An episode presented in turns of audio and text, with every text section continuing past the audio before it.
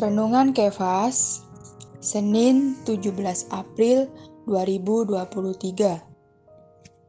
Wahyu yang diterima oleh Watchmeni. 2 Timotius 3 ayat 16 berkata, Segala tulisan yang diilhamkan Allah memang bermanfaat untuk mengajar, untuk menyatakan kesalahan, untuk memperbaiki kelakuan, dan untuk mendidik orang dalam kebenaran. Saudara Wasmeni mutlak percaya kepada kepercayaan yang mendasar dan alkitabiah yang dianut oleh semua orang Kristen yang sejati. Dia percaya Alkitab adalah firman kudus Allah dan setiap kata dalam Alkitab diilhamkan Allah. Dia percaya bahwa Allah adalah Tritunggal, Bapa, Putra, dan Roh Kudus. Walaupun ketiganya memiliki perbedaan, tetapi mutlak satu, ada bersama-sama dan saling menghuni dari kekal sampai kekal. Dia percaya bahwa Yesus Kristus adalah Anak Allah Bahkan Allah sendiri yang berinkarnasi menjadi manusia dengan hayat insani dan ilahi. Dia mati di kayu salib untuk merampungkan penebusan. Pada hari ketiga, dia bangkit dari antara orang mati dengan mengenakan tubuh.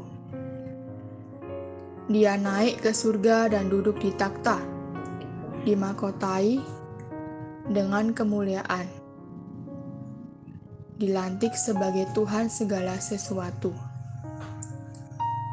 Dia akan datang kembali menjemput orang-orang yang mengikuti Dia, menyelamatkan orang Israel, dan mendirikan kerajaan seribu tahunnya di bumi. Dia percaya bahwa setiap orang yang percaya kepada Yesus Kristus akan diampuni oleh Allah dicuci oleh darah penebusannya, dibenarkan demi iman, dilahirkan kembali oleh Roh Kudus, dan diselamatkan oleh anugerah. Orang beriman yang demikian adalah anak Allah dan juga anggota tubuh Kristus.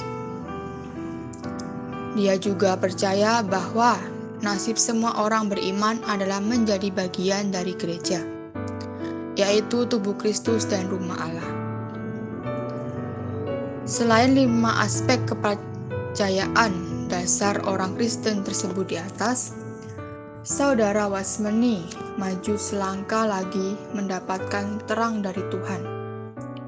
Menerima wahyu yang jelas mengenai 53 pengajaran lain yang sesuai dengan Alkitab yang sangat penting agar dapat dengan sepenuhnya memahami dan mempraktekkan kepercayaan orang Kristen.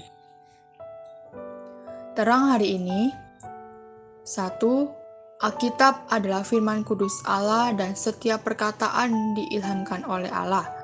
Betapa kita perlu berpegang pada Alkitab sebagai penuntun langkah kita. Dua, perlu benar-benar percaya pada segala kebenaran yang dituliskan dalam Alkitab. Doa hari ini Berdoa agar dalam segala situasi kita dapat terus berpegang pada kebenaran firman Tuhan yang diwahyukan dalam Alkitab. Berdoa agar kita memiliki pengalaman yang pribadi dengan Tuhan melalui firman dalam Alkitab.